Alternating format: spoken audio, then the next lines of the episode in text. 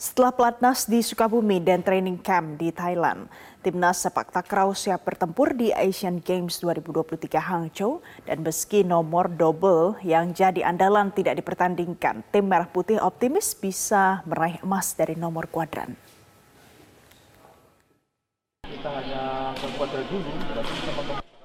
Hampir empat bulan sudah timnas sepak takraw jalani pelatnas Asian Games 2023 Hangzhou di STC Sukabumi, Jawa Barat. Jelang keberangkatan 19 September nanti, pola permainan Muhammad Adrian dan kawan-kawan makin dimatangkan lewat latih tanding melawan tim Navy asal Thailand selama dua pekan.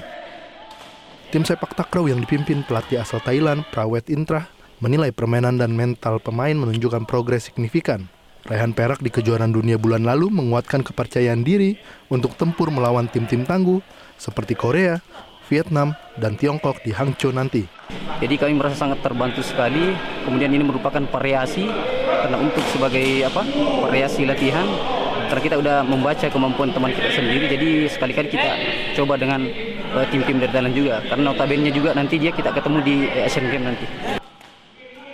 Sepak takraw Asian Games 2023 akan mulai dipertandingkan pada 22 September mendatang setelah nomor double yang jadi langganan medali emas selama ini tidak dipertandingkan di Hangzhou. Indonesia hanya turun di nomor kuadran dan regu dengan target dua emas dari nomor kuadran putra dan putri. Jelajahi cara baru mendapatkan informasi. Download Metro TV Extend sekarang.